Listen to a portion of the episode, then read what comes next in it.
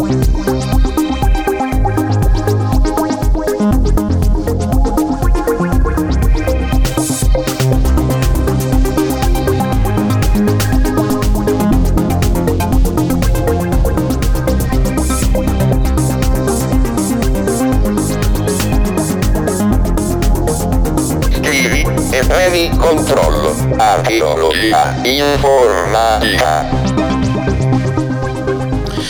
Carissimi amici di Runtime Radio, benvenuti a questa diretta speciale dedicata alla storia di Internet Explorer. Diretta speciale, adesso vi spiegheremo anche il perché è speciale e soprattutto le modalità sono speciali, perché poi il resto, insomma, è una classica puntata di archeologia informatica dedicata a un tema per una ragione, che ce lo spiegherà ovviamente sia il racconto che la ragione Carlo Sant'Agostino. Ciao Carlo. Ciao a tutti, ciao a tutti. Innanzitutto, come prima cosa, mi devo scusare con tutti gli ascoltatori perché mi sono dimenticato l'asciugamano e oggi questa è una grave mancanza purtroppo. Ok, sì. Non sai neanche di cosa sì, sto no, vabbè, ne hanno parlato tutti, quindi anche se uno non lo sa, lo sai per forza, insomma. Sì, no, volevo portarlo ragazzi, ma oggi di corsa con tutto, eh, già incasinato nella vita, purtroppo esatto. a dieta, a dieta, a dieta esatto. esatto. Per, per, per, cause di forza maggiore, non esatto. per mia volontà, sappiatelo. E, e, quindi mi sono dimenticato l'asciugamano. Vabbè, però detto ciò, detto ciò, oggi, oggi cosa cosa racconteremo? Racconteremo la storia di Internet Explorer. Ma prima di raccontare i perché e i per come, dobbiamo introdurre anche il mio compagno di merende e di avventure di archeologia informatica, e cioè il buon Davide Gatti. Vai. Eccomi qua, stasera sono pronto a prendermi un sacco a prendere di schiaffi. Scappel- scappellotti dietro al coppino se sto che finirò la serata col mal di schiena. Esatto, esatto, esatto. Perché io ho già parlato con Carlo 5 minuti e mi ha già dato due scappellotti, figuriamoci in tutto l'episodio finisco viola. no, Come la piattaforma che ci ospita, la piattaforma viola, diciamo così, insomma. Esatto, piattaforma viola, scappellotti viola virtuali, dai, digitali. Virtuali virtuali. Va bene, allora eh, siamo qui per introdurre il tema, questo mitico. Aspetta, scusa Carlo, scusa, scusa, scusa, scusa, scusa così ti lascio, vai, vai, vai, ti lascio andare. No, intanto eh, ringraziamo e salutiamo tutti quelli che ci stanno ascoltando e che ci stanno vedendo. Chiaramente noi siamo su runtimeradio.it, che è la nostra web radio, il nostro core fondamentale, cioè il punto da dove veniamo e dove vogliamo continuare ad essere. Ma per questa puntata e probabilmente per alcune altre puntate o alcuni talk show di Runtime Radio ovviamente saranno in, ehm, diciamo in, in, interconnessione con i vari canali video. In questo caso, nello specifico, siamo in diretta Facebook sul canale, ehm, sulla pagina di Archeologia Informatica. Salutiamo tutti quelli che ci stanno vedendo da lì. Ovviamente il canale YouTube di Archeologia Informatica, anche lì salutiamo tutti quelli che ci stanno vedendo da lì. E, e il nostro, il nostro iscrivetevi, fate tutto quello che dovete fare. E il nostro canale Twitch di Runtime Radio, che, che è nuovo, nuovo, questa nuova sperimentazione che stiamo facendo e che ci sta portando già tantissime soddisfazioni. Detto questo, eh, io vedo insomma che stanno già scrivendo in tanti in chat. Davide questa sera avrà il compito di seguire la chat se salutare gente o magari se ci sono domande che volete fare durante questa diretta fatele. Sappiate che non è detto che riceverete risposta. ok, Internet Explorer, Carlo. Perché? Gra- grazie Simone dell'introduzione del come mai siamo qua in diretta, che tu sai, io amo tantissimo esatto, fare le dirette. Esatto, quindi, esatto. Cioè, no, in realtà non mi piace non fare le piace, dirette, lo, lo sapete. Io preferisco una uh, trasmissione di altro tipo, anche perché purtroppo voi sappiate che quando io faccio una puntata di archeologia informatica ho qualche tonnellata di documentazione che preparo. Che mostra, mostra, mostra, mostra. Quindi eh, quando faccio le puntate mi piace prepararle in un certo modo, eccetera. La diretta è poco consona a questo tipo di informazione, secondo me. Però, detto questo, oggi facciamo anche questa sperimentazione anche per promuovere il canale Twitch di Runtime Radio, per vedere queste nuove possibilità di questa moderna tecnologia dei giovani di oggi. Giovani. L'internet, ma quindi ricordiamo innanzitutto una cosa che noi abbiamo eh, con il buon Davide, eh, abbiamo già fatto una puntata del nostro podcast audio di archeologia informatica eh, che eh, esiste dal 2014 eh, dove abbiamo parlato nella sesta stagione la settima puntata se l'andate a cercare abbiamo fatto la storia di internet proprio di internet nel senso di internet perché una prima e fondamentale spiegazione che dobbiamo dare e che dobbiamo chiarire anche se molti di voi ovviamente presumo, presumo già ne siano ben consci che il www cioè quello che è il World Wide Web attualmente viene dalla massa, quindi dal, dal pubblico, confuso con internet nel senso più lato, cioè più in generale. Quando si parla di internet, in realtà adesso nell'opinione pubblica, nei media, eccetera, si intende spesso esclusivamente la parte del World Wide Web. Il World Wide Web è solo un pezzettino di internet, ma è quello che in questi ultimi, diciamo, 30 anni, ha, eh, da quando è nato in pratica, ha, diciamo, governato e reso popolare l'informazione tramite internet, l'utilizzo di internet in generale come rete. E quindi è normale attualmente confondere o comunque dare per scontato che il World Wide Web, cioè tutto quello che sono i siti internet e eh, quello che noi facciamo tramite i siti internet, siano internet stesso. Secondo eh, molti confondono Google con internet, cioè, vado, vado su Google attualmente e è sinonimo. Cioè. Classificano cioè. internet. Google sta a internet come PlayStation sta a videogioco, questo volete dire. Sì, esatto, come esatto. prima era Atari, come prima era Yahoo e come per lungo tempo lo è stata la Microsoft, perché è una cosa che scopriremo eh, raccontando nella storia, in questa serie, perché raccontiamo la storia di Internet Explorer? Vabbè, innanzitutto eh, perché in questi giorni è stato annunciato in teoria, in teoria dico, la fine di, di, di, Internet Explorer in assoluto, perché Internet Explorer come browser, quindi come strumento per navigare, in realtà esisteva ancora nascosto all'interno dei sistemi, degli ultimi sistemi operativi di Microsoft, quindi eh, l'ultima versione di Windows 10, eh, se uno scriveva Internet Explorer dentro nella, nella barra di ricerca trovava ancora l'iconina di Internet Explorer e la poteva lanciare.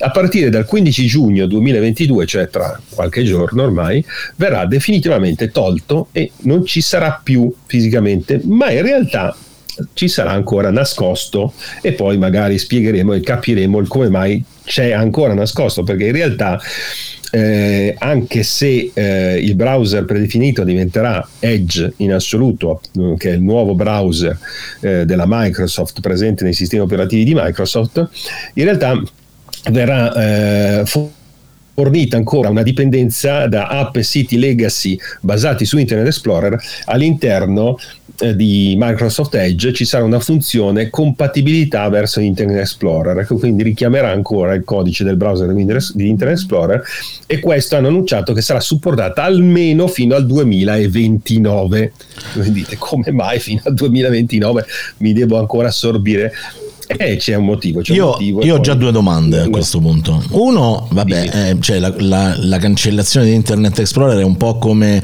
eh, la bandiera italiana, no? che è ancora transitoria, cioè nel senso che quei processi di transizione costituzionale che durano 50 anni. E due, io tra l'altro Age lo uso, cioè in questo momento è il browser che utilizzo di più in assoluto. Edge è basato su Chromium, che è la base open source su cui si basa anche Chrome, Chrome. anche se in realtà poi è una realizzazione diversa dal punto di vista eh, poi finale, ma diciamo che il core sotto, così come Mozilla è la base di Firefox e tanti altri browser, Chromium è la base su cui si basa sia eh, il codice diciamo, di generazione del, di, di, interprete diciamo, dei codici eh, HTML, CSS, JavaScript, eccetera, di generazione delle pagine su cui si basano sia Edge che Chrome, quindi Edge e Chrome sono molto compatibili tra di loro. Però questa è una spiegazione tecnica, quindi eh, eh oggi concentriamoci di più su quella che è, che è, la storia, no? Ok. Eh, il browser di Internet Explorer, Internet Explorer proprio di Microsoft, ha una storia che la vedremo è non solo è avvincente, ma perché è stato in fondo, eh, se noi adesso la ricorriamo, ripercorreremo in realtà la storia di Internet per come la conosciamo o del modo di fruire Internet per come lo conosciamo attualmente. Perché ne è stato uno dei protagonisti all'inizio e in mezzo e anche adesso che ormai è la, è la sua fine, diciamo.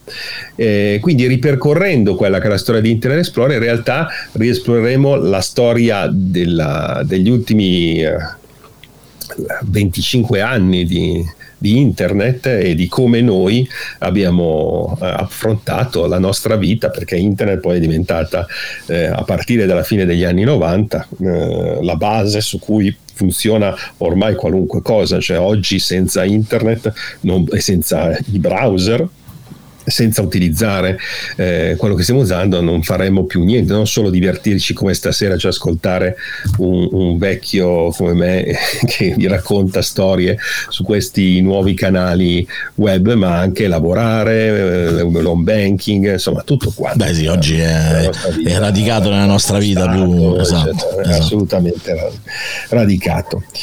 Va bene, la prima cosa da dire e ci riagganciamo un pochino a quella che era la puntata sulla storia più in generale di internet che vi consiglio comunque di, di andare a recuperare nel nostro podcast, eh, il www, cioè quello di cui parliamo proprio stasera, cioè il, l'accesso World Wide Web, nasce viene ideato alla fine del 1989 dal famoso eh, team Bernard-Lee del CERN no? in Svizzera, questa è una, una, cosa ormai stranota, e lui ha sviluppato nel 1990 il primo web browser perché ovviamente è l'unico, perché l'ha inventato lui e quindi ha sviluppato il programma per poter, diciamo, primo visualizzare questo codice ipertestuale, questo protocollo di eh, eh, visualizzazione di testi ipertestuali, cioè l'Hypertext Markup Language, cioè l'HTML. E questo succede nel 1990. E come si chiama il primo browser in assoluto che lui ha inventato? Lo sapete? Mosaic, Mosaic no. Eh, molti, vedi, fanno questo sbaglio. Pensano che sia Mosaic. Mosaic in, in realtà non c'entra nulla con Tim Berners-Lee e arriva addirittura per terzo browser nella storia di Internet. Lui inventa il browser e lo chiama World Wide Web ce lo chiama proprio www. Eh, non so se posso, no, devi agevolarmi tu la slide, sì, Simone. Sì, scusa, stavo leggendo la, la chat. Slide. Arrivo, eh. Eh, ce la fai? sì, sì, ce la faccio, ce la faccio soltanto che stavo su un'altra finestra. Eh. Eccolo qua. Hypermedia Browser barra Editor. Ma che bello! Questo, questo qua su Computer Next, come sappiamo lui sviluppò eh, questo software su un Computer Next che è conservato ancora al CERN e con ancora il codice originale scritto, proprio quel, quella macchina lì dove è nato il World Wide Web eccetera, è conservata in mostra lì con dentro nell'hard disk ancora questo codice che lui ha scritto con questo che si chiamava come vedete dall'angolino qua in alto World Wide Web, cioè eh, vedete in alto nero scritto World Wide Web si chiamava, no? E si apre questo Hypermedia Browser barra editor perché era anche un editor WYSIWYG, cioè tu potevi anche scrivere l'HTML in maniera visuale oltre che leggerlo, quindi era contemporaneamente un editor e un browser del, del primo web. E questo, infatti, molti pensano che sia che in realtà no, lui lo inventa e utilizza questo. Nel 1990 esiste esclusivamente questo eh, inizia poi a avere subito successo. Io ho già avuto il modo di raccontare che in quegli anni frequentavo l'Università Statale di Milano di informatica e mi ricordo che anche tra di noi, tra i nostri compagni, soprattutto un mio amico che si chiama Marco Zandonadi che attualmente lavora in Facebook negli Stati Uniti ma ha lavorato per Cisco, per Google, per tanti altri, mi ricordo venne da me e mi disse Carlo hanno fatto l'ipertesto, cioè hanno realizzato qualcosa che, eh, qualcosa che studiava studiavamo sui libri fino a poco tempo prima era qualcosa che finalmente si poteva effettivamente, cioè diventava un'applicazione pratica, cioè link che potevano eh, essere cliccati, cioè queste parole che diventavano link di altri contenuti che a loro volta mm-hmm. puntavano ad altri contenuti e, e così via in un ciclo infinito. Estendeva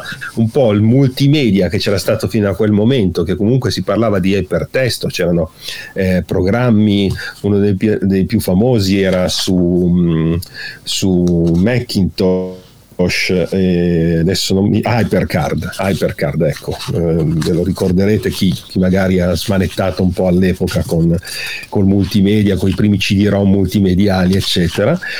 E, e, il secondo browser che viene realizzato dopo un certo dopo questo inizio con eh, il primo eh, browser rilasciato da Tim Berners-Lee si chiama non è Mosaic come ho già spoilerato prima ma ne esiste un altro prima che si chiama Viola. C'è un nome italiano. Viola www Viola World Wide Web che è la seconda slide. Ah, posso andare avanti io sì, sì. slide vero sì, Simone? Sì, perfetto. Eccolo qua questo qua è Viola World Wide Web Hypermedia Browser. Mm? E Viola World Wide Web in, inserisce mh, mm, per la prima volta eh, la, eh, Viola in realtà poi come al solito era un acronimo, sapete questi nerd. Eh, l'autore che è un uh, cinese si chiama Pei Yuan Wei che era un membro dell'Experimental Computer Facility perso l'Università di Berkeley in California eh, ed era, stava per Visually Interactive Object Oriented Language and Application. Viola okay. un inglese è morto, era, è morto di ictus cercava di portare eh, le funzionalità di Hypercar quindi più multimediali all'interno dell'HTML quindi evolveva l'HTML base inventato da Tim Berners-Lee verso quello che poi sarebbe diventato dopo cioè quindi proprio inizia i siti siti impaginati con l'immagine, il link sottolineato, insomma tutte quelle cose, no? HTML 3.0 include paragrafi, nesting, input form, le tables, insomma mm, come vedete iniziava da, a diventare qualcosa, stava, stava crescendo. crescendo. A questo punto eh, c'è eh, l'inizio anche si, si, capisce che il World Wide Web sta esplodendo, cioè come, come protocollo co, su, sull'internet che c'era attualmente sulla, a quell'epoca, eh, inizialmente tra le università, eccetera, e i vari centri di ricerca tra, mh, si interessano molto e tra i vari centri di ricerca che si interessano, quello che ne capisce di più le potenzialità e cerca di costruire qualcosa che inizia a somigliare a un prodotto per la navigazione di, questa, di questo World Wide Web, di questa ragnatela di siti che si stava iniziando a creare, è il National Center for Supercomputing Application, che detto così magari non vi dice nulla, ma se lo dico come NCSA, cioè NCSA, voi vi ricorderete che quando si diceva Mosaic, chi se lo ricorda, si diceva NCSA Mosaic, perché era appunto sviluppato dal NCIA, NCSI. Vabbè lasciate Quello perdere la mia pronuncia americana mi si intorcia tutta la lingua comunque il centro nazionale per applicazioni di supercalcolo che era una parte federale statale eh, st- eh, americana collegata all'università dell'Illinois eh, e dove progettano appunto Mosaic. Mosaic è veramente il primo browser web e la slide ancora successiva e ci andiamo è questo ed è il primo che ho usato anche io. Eh, io l, questo logo qua che vedete, questa specie di S che in realtà è il mondo con due punti di connessione, il cavo che li unisce attraverso il mondo, mm-hmm. era per dire che un link da un sito vai all'altro e viceversa, eh, ed è, inizia a diventare effettivamente un browser eh, utilizzato, usabile, cioè, i siti iniziano a moltiplicarsi in giro per il mondo. Eh, okay. Però questo qua mi sa che lo, può essere che l'ho visto. Siamo, siamo già nel 1993. Eh, ok, quindi, quindi può essere che l'ho visto anche io questo, giusto? Esiste già da due anni buoni, ok? Quasi tre anni, insomma. Eh, cosa stai dicendo Simone? No, dico, può essere che l'ho visto anche io questo. Ma penso di sì, cioè all'inizio molti di noi l'hanno comunque visto o usato. Beh, ricordo questo logo di, di, quest'occhio, di questa sfera, di questo mondo, come dici coi... Io stra- stranamente non, invece ho un ricordo, mi ricordo abbastanza bene di aver usato un altro browser per primo. Sì, sicuramente hai usato il prossimo che nomino, perché poi ah. cosa succede? In realtà eh, Mosaic dell'NCAA viene rilasciato eh, come ovviamente tutti i progetti universitari, c'è il sorgente che è eh, utilizzabile. Source. No, non è proprio open source in realtà. In realtà non è proprio open source perché l'NCIA mette dei copyright proprio sul, eh, sul lavoro perché mentre eh, Mosaic, eh, scusami, mh, mm, Viola, WW eccetera, erano proprio sperimentazioni universitarie pure, quindi eh, rilasciate con la Berkeley license o la open source in modo libero, in realtà questo progetto eh, che, era, che è mh, mm, eh, ha, ispirato per esempio Mark Anders e Eric Bina, due programmatori che lavoravano dentro la NCA, eh, nella creazione appunto di, di Mosaic. Di Mosaic il, la prima versione è uscita per Unix ovviamente perché a quell'epoca era Unix che veniva utilizzato, X Windows eh, per, che veniva utilizzato nell'ambiente universitario eh, e lo sviluppo è iniziato nel 92, la prima versione nova, rilasciata il 22 aprile del 93, sono stati rilasciati subito i porting per Windows e per il Macintosh che, sono, che erano i due sistemi operativi più utilizzati in ambiente professional eh, al di fuori dell'università. È stato fatto anche un porting per Commodore Amiga nell'ottobre del 93, mm. sempre. E eh, questo Mosaic comunque aveva un copyright all'interno del codice, ok? Perché cosa succede? Ecco, il primo eh, viene rilasciato per uh, la prima versione commerciale dentro S, eh, S, SCO Unix nel, del 1994.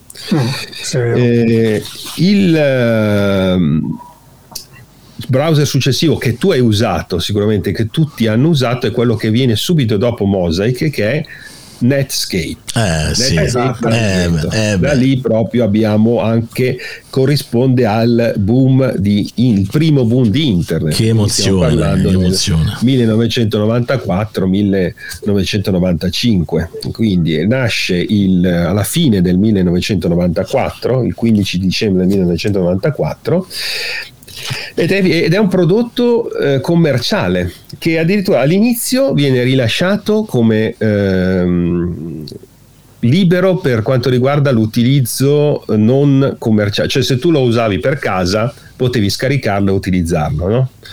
eh, sì. una specie di versione shareware dove se tu lo usavi per il tuo scopi personali. scopo personale non lo pagavi, ma se invece lo utilizzavi, quindi in azienda lo utilizzavi, eh, lo volevi mettere allegato come per esempio faceva, non so se vi ricordate i primi dischetti di eh, video online in Italia, no? uno dei primi provider internet che metteva i dischetti in edicola dove tu avevi compravi il dischetto e avevi dentro il browser di Netscape e un abbonamento a internet per un tot di mesi no? incluso dentro no? il famoso video online vol eccetera mm. di, eh, comunque di, volevo intanto salutare numerose, le, le, nuove, le, numerose persone che sono in chat che stanno commentando e che tutti ricordano online, le, esatto. si ritrovano nelle tue parole siamo, completamente siamo a, a 50 ascoltatori ragazzi grazie a tutti ah, eh, per, per questa grazie, 51 così e, e tutti tutti ricordano su, sull'università, eccetera, tutti i vari browser che hai elencato più o meno. Elencato, sì, perché il periodo era quello e veramente era un florilegio di, di, di innovazione che ogni giorno eh, ne usciva una nuova. Quando arriva Netscape, insomma, eh, diventa effettivamente un prodotto che inizia a essere commerciale, quindi viene venduto, viene, la, la Netscape era una società che eh, funzionava sulla vendita delle licenze di Netscape e quindi eh, qualcosa che, eh, come ho detto, siamo nel 1994-95, inizia a essere un prodotto e internet inizia a diventare qualcosa di conosciuto e che nel mondo si sta diffondendo, sta iniziando a diventare una realtà consolidata e molto promettente dal punto di vista anche del business. E quindi inizia a tirare ovviamente le mire di chi nel business dell'informatica ci vive. Eh, certo. E chi era nel 1995 il dominatore del mondo dell'informatica? Era il nostro caro amico e ben conosciuto signor Bill Gates signor Bill Gates ovviamente nel 1985 lancia il Windows 95, siamo proprio nel boom completo, nel momento assoluto dopo aver praticamente eh, iniziato a sconfiggere tutti i vari concorrenti che ha avuto nell'ambito dei sistemi operativi, nell'ambito professionale, aver praticamente fregato IBM, eccetera, ma queste sono storie che abbiamo già raccontato, cercate nelle vecchie puntate del podcast di archeologia informatica cosa è successo, le sei, le sei sorelle, gli accordi con Compaq, insomma tutta la storia per cui eh, la Microsoft in quegli anni diventa praticamente il monopolista mer- nel mercato dell'informatica e nel 1995 c'è la sua consacrazione con il lancio di Windows 95 dopo che già Windows 3.11 ormai aveva raggiunto quote di mercato inenarrabili per l'epoca. Scusa Carlo, ti, ti interrompo un secondo per ringraziare Lux74 vabbè, ovviamente Luca, che, Luca che Cusani, esatto, Luca Cusani, che scrive che è bello vedervi dal vivo, ottimo format, ci ha fatto una donazione di 2 euro, grazie, non, non me l'aspettavo, devo dire la verità, non sapevo neanche che era già... Va bene, va bene, sì, sì. sto ancora configurando, quindi fa piacere, insomma, grazie, grazie, grazie Luca. Luca. Ricordiamo Luca Cusani sì, sempre, eh, che eh, anche suo canale in cui abbiamo delle collaborazioni anche con archeologia informatica, una l'abbiamo già fatta sulla storia di Amiga, ne faremo un'altra poi certo. tra poco su un'altra, su un'altra storia. E, ehm, quindi eravamo arrivati a Netscape Navigator commerciale e arriva Bill Gates. Okay, Bill Gates, Microsoft, Microsoft dominatore del mondo, e dice eh, c'è questa novità di internet. Mm? E voi penserete eh, cos'è che fa Bill Gates per come prima cosa per dire metto un piedino dentro internet o comunque voglio iniziare a controllare o voglio comunque guadagnarci dei soldi da questa novità. Voi direte, vabbè, fa Internet Explorer, no? il suo browser, sì, ma all'inizio non è che proprio la pensa così. Fa una cosa di cui molti si sono completamente dimenticati e che adesso tirerò fuori di nuovo dal cappello dei ricordi. Chi è che si ricorda? L'ho accennato prima a Simone, vediamo anche Davide cosa si chiama. MSN. MSN. Sì. Cosa ti ricorda? Le chat. Microsoft Network. E cos'era Microsoft Network? Cioè, tu cosa, cosa, ti ricordi di MSN o di Microsoft Network? Di Microsoft Network mi ricordo, mi ricordo che era sempre una rottura di scatole perché era la, la, pagina principale di Microsoft che era un portale un po' stile quelli che andavano di moda in quegli anni, cioè che quando entravi avevi 100.000 cose di informazione, di di notizie varie che c'erano nei vari Yahoo, in tutti, quelli che appena entravi ti riempivano la pagina di roba. Era un network che a, quell'epoca, tra l'altro, la Microsoft mi pare avesse anche acquistato qualcosa a livello sportivo e veniva pubblicato spesso anche delle, delle, delle robe sportive relative a comunque informazione direi Ecco, in realtà molti si ricordano di MSN come Microsoft Messenger, eh, che ah, è stato che... poi il grande successo di MSN. Eh, sì. Infatti ho visto nei messaggi alcuni che si ricordano le emoticons, i messaggini, perché MSN è stato forse la prima grande chat popolare a livello globale, cioè dopo IRC che era, era collegato, era MSN Messenger. Eh, infa- infatti, eh, infatti Luke lo dice, le emoticons. Microsoft Network, che vedo che in chat una eh, ci ha azzeccata, vediamo chi è che l'ha detto. Ah, esatto, Vittorio Rebecchi. Vittorio Rebecchi ci ha azzeccato. Con MSN Microsoft si voleva fare la sua rete. Cioè cioè Microsoft Network mm. è nato come alternativa commerciale a Internet. All'epoca eh, Internet funzionava con i punti di accesso alle dial-up, cioè i POP, no? C'erano dei provider che si attaccavano alla grande rete dati in fibra ottica, eccetera, con eh, in, oh, infrastrutture diciamo fisse, e poi attaccavano una batteria di modem che forniva l'aggancio a internet alla gente comune che ci si connetteva da casa col famoso modem, modulatore, demodulatore che utilizzava la linea telefonica vocale modulando i famosi suoni che vi ricordate tutti sicuramente, almeno quelli che l'hanno usato a quell'epoca. Come, come, come dimenticare dimenticarlo. Eh? Esatto, come dimenticare quei suoni. Io ho l'impressione eh, che se, se, mettevamo il suono che hai fatto, riuscivi a comunicare con un modem. si connetteva in automatico a internet. Esatto. La cosa divertente che mi hanno chiesto recentemente era come mai faceva gli stessi suoni le cassette del Commodore 64. Eh, più o meno, sì. Vabbè, perché, perché, era la stessa tecnologia, cioè era la stessa cosa, modulazione e demodulazione di un segnale dati, quindi eh, lì veniva scritto su cassetta, dall'altra parte col modem veniva trasmesso. Perché la banda era banda audio, quindi bisognava trasmettere i dati con Ed entrambi erano in banda audio, quindi avevano quelle frequenze per la banda audio, quindi esattamente i suoni erano molto, molto simili. E la velocità si misurava in baud, cioè in bit al secondo, sia per le cassette dati dello Spectrum 64, sia eh, per la velocità di connessione a internet telefonica. Comunque, ritornando, voleva fare la sua rete dati, cioè cosa aveva fatto? Lui aveva creato un protocollo alternativo suo di Microsoft e collegando dei POP, quindi dei punti di accesso con numeri telefonici suoi, di sua proprietà, collegando una rete che si stava creando lui, voleva creare un internet commerciale.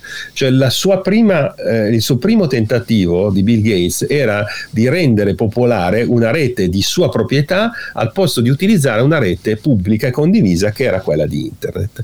Questo ovviamente eh, non è che, gli che, ogni cosa che fa ha successo, ma tutti questi in generale, eh, Microsoft come Apple eccetera ne hanno fatte tante che sono andate male e questa gli è andata male, nel senso che questo tentativo forse era facilmente prevedibile, forse no, però lui ci ha provato, però nessuno si connetteva al Microsoft Network, ma utilizzavano Internet Explorer che era fornito gratuitamente con Windows per collegarsi alla rete eh, internet tradizionale. Quindi ci si scaricavano delle, delle, estensioni che si chiamavano Trumpet, non so se Trumpet, vi Winsock, Trumpet, sì, Trumpet, sì, Winsock, cioè, perché dovevi scaricarti queste? Perché eh, Microsoft e gli altri sistemi operativi non fornivano di default i protocolli di internet, cioè il TCP, IP, eccetera, ma avevano i loro NetBEWI, i loro protocolli eh, però la gente si voleva connettere a internet e non al Microsoft Network e quindi si scaricava il Trumpet eccetera per mettere i protocolli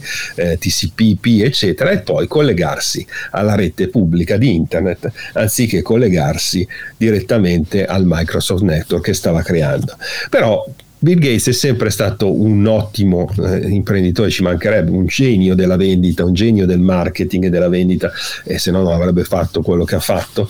E eh, una delle cose fondamentali che ha sempre fatto Microsoft era quella di eh, non perseverare nell'errore meglio la fine di un errore che un, er- che un errore senza fine. Cioè, no? gli errori perché li faceva, però non perseverava in essi. Insomma. Non perseverava, perché quando ti rendi conto che una cosa non va, ti conviene proprio chiuderla lì, no? quello che hai perso è perso, e procedere con un'altra strategia velocemente. E in questa la Microsoft è sempre stata molto brava. La Microsoft, come tutte le aziende che sono diventate grandi e importanti, perché quelle che a un certo punto sono arrivate, sono fallite, sono spesso quelle che si sono adagiate sugli allori migliori, quelli che hanno perseverato in determinate linee che non, non, erano più profittevoli e quindi poi alla fine si sono andate a schiantare. Mm. Eh, Microsoft quindi Bill Gates decide no no fa niente, Microsoft Network, vabbè, dimentichiamoci del fatto che l'ho chiamato network, no? lo chiamo MSN e diventa la home page, quindi quello che ti ricordi tu Davide, la home page del mio portale, cioè se uno usa il mio browser, quando entra in internet lo faccio entrare sul mio portale. E quindi di default lui si becca i miei servizi, cioè le notizie che do io, la ricerca, il motore di ricerca che metto io, la messaggistica che ti do io, l'email che ti do io sì, e sì, così via. Sì, e lì si rese conto subito che chi controllava il mercato dei browser controllava internet o comunque ne veicolava il contenuto e quindi aveva un grande potere. Infatti ricordatevi che tutte le società più quotate sia della prima internet che dell'internet attuale sono quelle che riescono ad avere il numero maggiore di utenti, cioè quelle che diventano la home page se vogliamo, del tuo browser, quindi del, del fatto di quando tu, della tua porta d'ingresso dentro a internet. Carlo, mi permetti di leggere questo messaggio che è solo su dirette runtime eh. su Telegram, che ovviamente gli altri amici non possono vedere. Mauro ci scrive: Buonasera a tutti, purtroppo non riesco ad ascoltarvi stasera, ma vi ringrazio per aver pensato ad una serata per commemorare il mio browser preferito col cuoricino. Lo so che la mia opinione è impopolare, ma io amavo la Microsoft Microsoft nonostante i suoi limiti. Incredibile, io non pensavo di, che nella mia vita avrei mai letto un messaggio del genere. Vabbè, È vero, confermo sai... anch'io. Grande Mauro no, Mongo per, eh, Lui l'ha detto esplicitamente. Ma... È... Esatto ce ne sono tanti che non lo dicono, ma in realtà ma era così, certo, certo. È, sì, beh, ce, ce, ne sono anche un 50% che non sanno neanche cos'è un browser e, e loro schiacciano un robo e viene fuori Google e magari sì, Internet Explorer, ecco, che non lo sanno. Sì, sì, adesso non più Internet Explorer ormai, però diciamo per è... tanti, anni, per tanti anni è stato quello. Ok? Adesso speriamo di non andarmi a incasinare. Comunque, Messenger in quegli anni diventa popolarissimo e poi il, il suo servizio più popolare di MSN viene quasi eh, diventa sinonimo di Messenger, MSN Messenger, cioè dell'applicazione che si utilizzava per messaggiare all'epoca su internet. Quella l'ho usata tantissimo. E l'hanno usata più o meno tutti. Beh, si eh, rinominò poi diventò Windows Live Messenger sì. a un certo esatto. punto e Beh, c'era un periodo che si usava cioè successivamente dopo ICQ secondo me c'è un periodo che si usava prevalentemente sì ICQ ebbe un periodo iniziale non Belli. l'ho citato ma era quello che Bellissimo. si usava prima di Messenger Bellissimo. cioè i tempi di Netscape no? quando c'era Netscape esatto. si utilizzava c'era Eudora per le mail Eudora e... per le mail ICQ e, e Netscape ICQ. Diciamo, era, troppo, era, troppo divertente il primo internet. Sì, sì. Poi c'è la dominazione Microsoft e comunque giusto per concludere MSN Messenger eh, è diventato fino, è stato commercializzato come MSN fino al 2005 poi dal 2005 diventa Windows Live Messenger sì. e nel giugno del 2009 erano 330 milioni di utenti attivi ogni mese è uno dei client di messaggistica più usati al mondo e cosa succede poi nel 2011 Microsoft si compra per la gioia di molti per modo di dire Skype e quindi eh, in pratica la catastrofe ragazzi, sparisce la perché viene fuso all'interno di Skype, cioè attualmente Windows Live Messenger non esiste più perché è diventato Skype. E noi da allora non siamo più riusciti a fare un podcast decente, diciamo la verità. ok, questo è giusto per raccontarla brevemente. Però dobbiamo capire una cosa. Adesso mi puoi rimettere le slide yes, un attimino? Yes, ecco le slide. Zagde. Ok, eravamo arrivati a Netscape e come ho detto poi nel 1900, ecco questa qua, questa curva è l'andamento dell'utilizzo nel mondo di Netscape, cioè quando nasce nel 94 come vedete ha subito un pum una cosa verticale velocissima arriva al suo picco nel 1996 e poi inizia gradualmente a scendere scendere scendere scendere scendere fino addirittura ad annullarsi tra il 2002 e il 2004 questo succede perché tutte le quote di mercato vengono prese da Internet Explorer.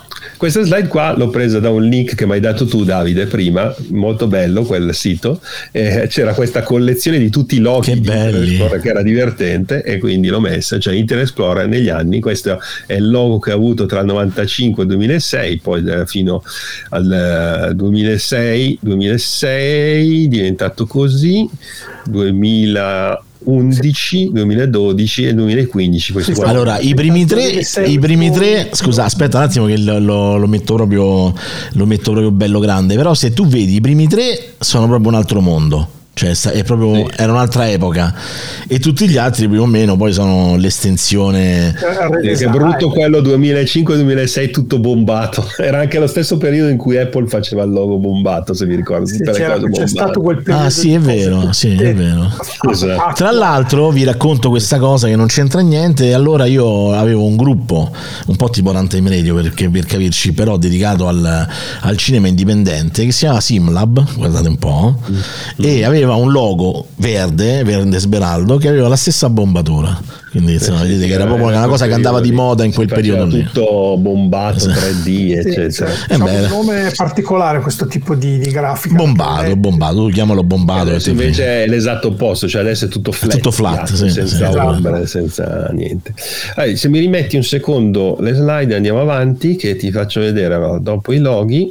Ecco, questo invece è quello che succede con Internet Explorer come vedete nasce nel 1995, come abbiamo visto nel 97 era il periodo di, di massima esplosione di, di, Netscape e poi VRAM, arriviamo tra il 2003, il 2007, il 2009, praticamente dall'inizio del 2000 fino al 2009, cioè tra il 99 e il 2009 sono dieci anni, dieci anni dove ha avuto una percentuale bulgara dell'utilizzo dei browser. Quindi in quei dieci anni lì, e dieci anni sono tanti, esisteva solo Internet Explorer.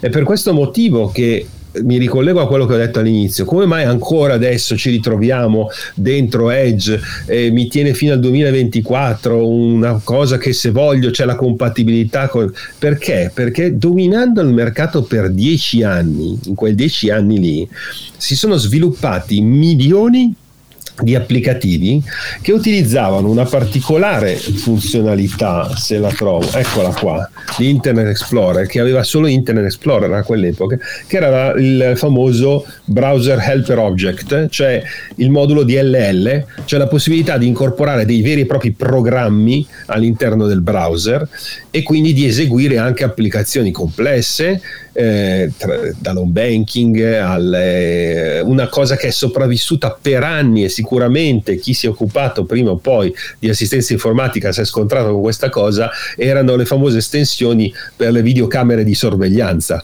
eh, Davide non so se anche tu ti sei scontrato con questa cosa qualche sì, volta però, però per secoli andavano solo con Explorer. Esatto, no, ma ancora adesso c'è tanta roba che va con Explorer, poi non nascondo che una parte del nostro sito eh, aziendale funziona ancora solo ed esclusivo con Internet Explorer e Silverlight. E Silverlight. No, Silverlight è mal, male. male, brutta storia.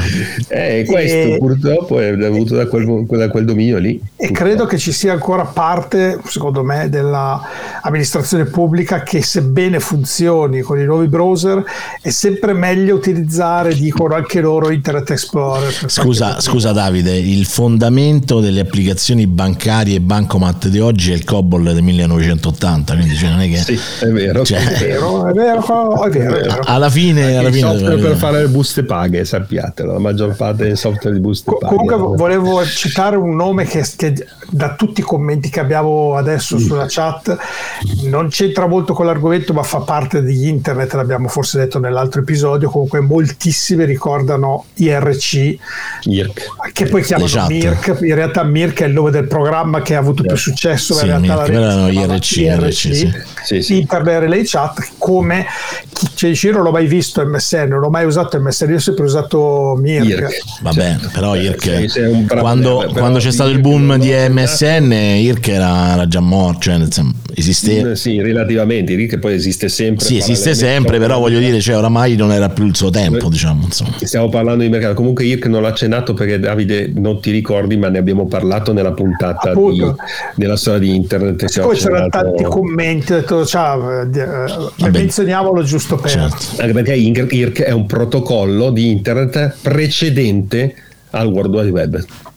Eh, questo okay. è importante da dire. Al, cioè, al precedente al cosa, scusa? Okay? Come Gopher, come l'FTP, come la mail, sono tutti protocolli precedenti al World Wide Web, però come ho detto all'inizio, queste cose le abbiamo affrontate nel podcast che abbiamo già fatto della storia di Internet, che potete se volete recuperare eh, e ascoltare. Comunque andiamo ancora avanti con le slide perché adesso diventa interessante. Sì, no? Andiamo ad affrontare... Il, il, tuo grafico si fermava al 2009 perché c'è sì, un sì, evento sì, del 2009. No, eh, ci sono vari eventi, succedono tante cose, ma non abbiamo ancora finito di spiegare la prima parte, tra virgolette. Però Simone devo chiedere sempre a te certo, di mettermi certo, sai, purtroppo io, il, io lo faccio con piacere. La, il mio compito questa sera è fare la regia e mi piace farlo, quindi questo è Internet Explorer prima versione con Yahoo, uno dei primi, diciamo, che non era un motore di ricerca, era una directory. Che differenza c'è tra directory e motore di ricerca? Che Yahoo praticamente era una specie di portale dove i siti che venivano pubblicizzati, eh, pubblicati lì dentro erano recensiti, cioè erano, erano cata- catalogati per tipologia, quindi non funzionava come eh, invece Altavista, no? che era il motore di ricerca utilizzato a quell'epoca pre pre, diciamo, pre Google. Esatto. Okay. E, e questo è come appariva su Windows 95, Windows 3.11, Windows 95, la prima versione di Internet Explorer. Qua abbiamo una cosa che poi è stata ricordata negli anni come la browser wars, cioè proprio la guerra dei browser. E relativo a quello che raccontavo poco fa, cioè Bill Gates si rese conto, come tanti si resero conto, che chi governa il mercato dei browser governa la porta che fa accedere ai servizi del World Wide Web, cioè dell'internet per come viene conosciuta e utilizzata dal grande pubblico. E questo è quello che avviene, cioè a partire da adesso questa praticamente è la somma dei due grafici che abbiamo visto prima, eh, con più gli altri player purtroppo minori che, che, che si sono eh, avvicendati esatto, a questo, questo mondo, dove però succede, come vedete, una cosa importantissima. Allora, come abbiamo visto nel 1996 era il periodo di top di Netscape, che è quella barra verde no? che vedete, che però viene eroso completamente da Internet Explorer. Innanzitutto fermiamoci tra il 96 e il 2001-2002, eh, cioè come ha fatto? Per, cioè, com, com, come ha fatto? Come mai nel giro di così pochi anni è riuscito a erodere un mercato dove aveva già un dominatore. Qual è stata la strategia oh, di Bill Gates? La strategia di Bill Gates è stata duplice. Innanzitutto, come prima cosa, lui Internet Explorer lo regalava, mentre Netscape Navigator, come ho spiegato prima, era un prodotto commerciale. Questo cosa vuol dire? Che chi ovviamente aveva nell'azienda computer che dovevano collegarsi a internet, da una parte o decideva di usare Netscape e quindi andava a pagare, o decideva di utilizzare quello che già aveva, perché Windows era ormai il sistema operativo più diffuso in quel momento, aveva percentuali anche lui bulgare ormai di mercato, la Apple aveva sì e no il 10% scarso, anche meno del mercato dell'informatica, e poi dirò un'altra cosa importante di Apple di quegli anni perché stiamo parlando della fine degli anni 90 e primi anni 2000. Scusate, ma eh, intanto io bevo. Eh. La, ehm, quindi lui approfitta di questa, diciamo, fa concorrenza sleale. Infatti poi verrà condannato. Beh, sì, questo è stato uno dei mo- uno, un, allora, è stato il motivo più popolare per il quale eh, Microsoft è diventata una realtà controversa, no? Cioè, Esattamente, stato... gli fu fatta proprio una causa riguardo al, fa- al far scomparire Netscape, quindi a diventare monopolista nel mercato dei browser con Internet Explorer. Fa un'altra cosa perché eh, Apple ha un ruolo importante in quegli anni perché cosa succede? Lui inizia e già attira la, eh, l'attenzione dell'antitrust per il fatto che già nel mercato diciamo, dell'IT americano, noi, anche se lui dominava in tutto il mondo, l'antitrust guardava il territorio americano. Eh beh, certo, quello diceva tu nel, negli Stati Uniti tu sei praticamente monopolista, cioè tu hai una posizione di predominio sul mercato dell'informatica. E questo già succedeva alla fine degli anni 90. Apple nel 1997 era sull'orlo del fallimento. Si arriva a un certo punto all'inverno del 97, quando chiude il primo quarto economico Apple, Apple non aveva più i soldi per pagare gli stipendi il mese dopo. Cioè sarebbe fallita, sarebbe andata in default il, il mese successivo ed è il famoso momento in cui richiamano il figlio prodigo, cioè Steve Jobs, che come sapete in quegli anni era stato allontanato e si era messo a fare e gli hanno detto metteci una pezza tu per cortesia perché noi qui non siamo buoni. Non è che gli dicono mettici non funziona proprio così. Gli dicono vabbè vieni tu vedi fai quello che vuoi. Tanto ormai qua stiamo andando tutti a eh, vuoi venire? E lui fa sì vengo con un dollaro di stipendio simbolico al mese. E che pensi mi era quello che, che aspettava eh, che stava aspettando in realtà Jobs perché sì. aveva una voglia matta di vendicarsi contro tutti seduto caduto sulla riva del fiume, come dicevano i esatto. cinesi. che avevano cacciato via qualche anno prima, dopo il lancio del Macintosh. Apple era praticamente sull'orlo del fallimento perché? Perché in quegli anni il mercato veramente, il marketing di Microsoft era fenomenale, vendeva tutto a tutti, eh, c'era il mercato dei cloni, dei, degli assemblati, eh, c'era la vendita di MS-DOS, cioè c'era tantissima, eh, c'era il dominio di Office che perdura poi per, per tantissimi anni, insomma Microsoft aveva il monopolio, Apple stava fallendo, se falliva Apple Bill Gates era fregato completamente perché diventava praticamente l'unico grande produttore di eh, informatica IT americano, mentre Apple era anche lei, è anche americana. Quindi eh, succede una cosa che conviene a entrambi. Rientrando in Apple, il buon uh, Steve aveva bisogno di tanti soldi perché eh, doveva rifinanziare eh, una società che non aveva più soldi, che come dicevo non avrebbe potuto pagare gli stipendi il mese dopo e quindi ha bisogno di eh, incassare liquidità. E a chi chiede liquidità se non a uno che di liquidità in quel momento ne aveva che a secchie, a secchie. Cioè, però ovviamente Bill non è che fa niente per niente, dice ok, va bene, io ti do i soldi, però tu mi devi fare altrettanti favori. Non so se hai un pezzettino di video che ti avevo dato prima, Simone, riguardo a questo. Next, we have taken a look uh, at browsers out there and Apple has decided Boo. Boo. Apple has decided to make Internet Explorer its default browser on the Macintosh. No! Immagino. Since we believe in choice. In choice, cioè. Va bene, dai. Eh, tutti, tutti hanno venduto l'anima al diavolo una volta nella vita, eh, comunque. Del, del 6 agosto 97 eh, di Steve Jobs alla, mm, diciamo, alla, alla, alla alla conferenza, adesso non mi ricordo più dove la fecero, scusate, mi sono perso l'appunto, comunque eh, non erano i, eh, i, notes che fanno adesso, eh. a quell'epoca si facevano conferenze in giro per varie eh, diciamo eh, eh, fiere, mostre eccetera, questo era un annuncio che è stato fatto in Pure Java, oh, pure Java, attenzione. sì, esatto. E 150 milioni di dollari mette Bill Gates dentro Apple in, nel, il 6 agosto del 1997 e chiede tra le altre cose specificatamente quella cosa che abbiamo appena visto, cioè che Internet Explorer diventi il browser di default del sistema operativo di Apple del Finder che c'era all'epoca andavano ancora col 68 col PowerPC insomma erano, eh, non c'era ancora X eh, eccetera. Eh sì considera e, che io ho comprato un iMac PowerPC quindi prima, in, prima di Intel gli iMac quelli là colorati se vi ricordate quelli bombati sì, a forma di mezzamela e e che funzionava da schifo cioè era però.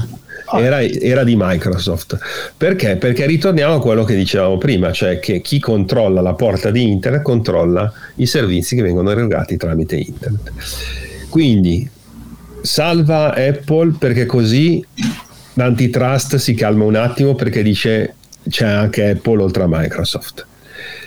Mette di default Internet Explorer dentro tutti i Macintosh che vengono prodotti dal 1997 in poi quindi anche quella fetta di mercato che era Apple diventa, non c'ha più Netscape, non ha più un, un browser di, eh, Safari, di Apple, che Safari arriverà eh, successivamente e mette Internet Explorer. Quindi tu apri il Mac, OS, il Mac eh, OS, c'hai dentro Internet Explorer.